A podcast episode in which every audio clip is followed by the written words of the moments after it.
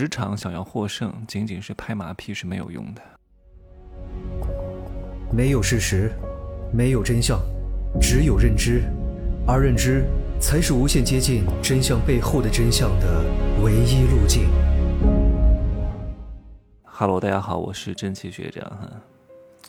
听谁的？听有结果的人。各位，我们做事情要拿结果去倒推，他为什么会有这个结果？一定是他有相对来说正确的思维，哪怕他是靠运气赚到钱，那不可能全靠运气啊，一定是努力加运气。那努力的方向也是对的，刚好运气就来了，而不是听特别会说的人，特别会说的人说的不一定对，因为他没有结果哈。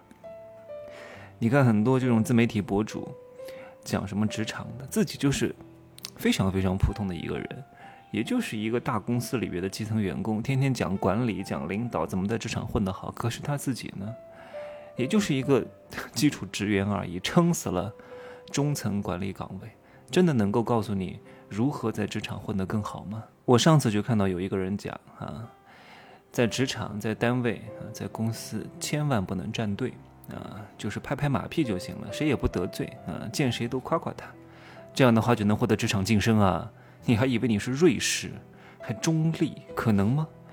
上下嘴唇随便动一动就能够获得很多东西，只能骗一骗屌丝、认知不高的人。你想真正获得大佬的认可，不是靠讲讲好话啊，给予对方一些情绪价值就可以的。人家要看你真刀实枪的，能不能够有所付出，能不能够冒风险。所以不站队才是最大的风险。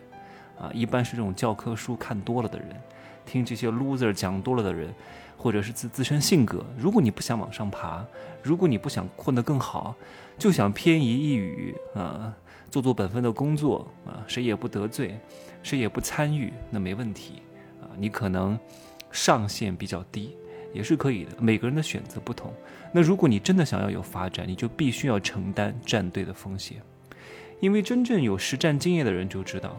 啊，不站队是超级大的风险，什么都轮不到你，什么好事儿都不可能有你的，因为你没有投名状啊。你如果站了，有输的可能，但是你是有机会可以赢的。譬如说两方打起来了，你就在旁边看着呀，谁也不帮。嗯，我是中立的态度啊，我隔岸观火，看看热闹。各位，你好像不会受伤，但其实不管他们两方谁赢了。你都输了，因为他们都不会把你当自己人，你是永远不可能享受到胜利的果实的。什么叫管理？管理非常简单啊！我知道这种文化可能不是很好啊，因为你很喜欢这种所谓的都摆在台面上来，凭工作能力去获得什么很难，你得去适应，你改变不了，你只能去适应啊。那管理的总结是什么？就是下属给领导站队。啊，领导给下属站台，你们在一个圈子当中才能够抱团往前走啊！一荣俱荣，一损俱损，你是要冒着得罪另外一方的风险的。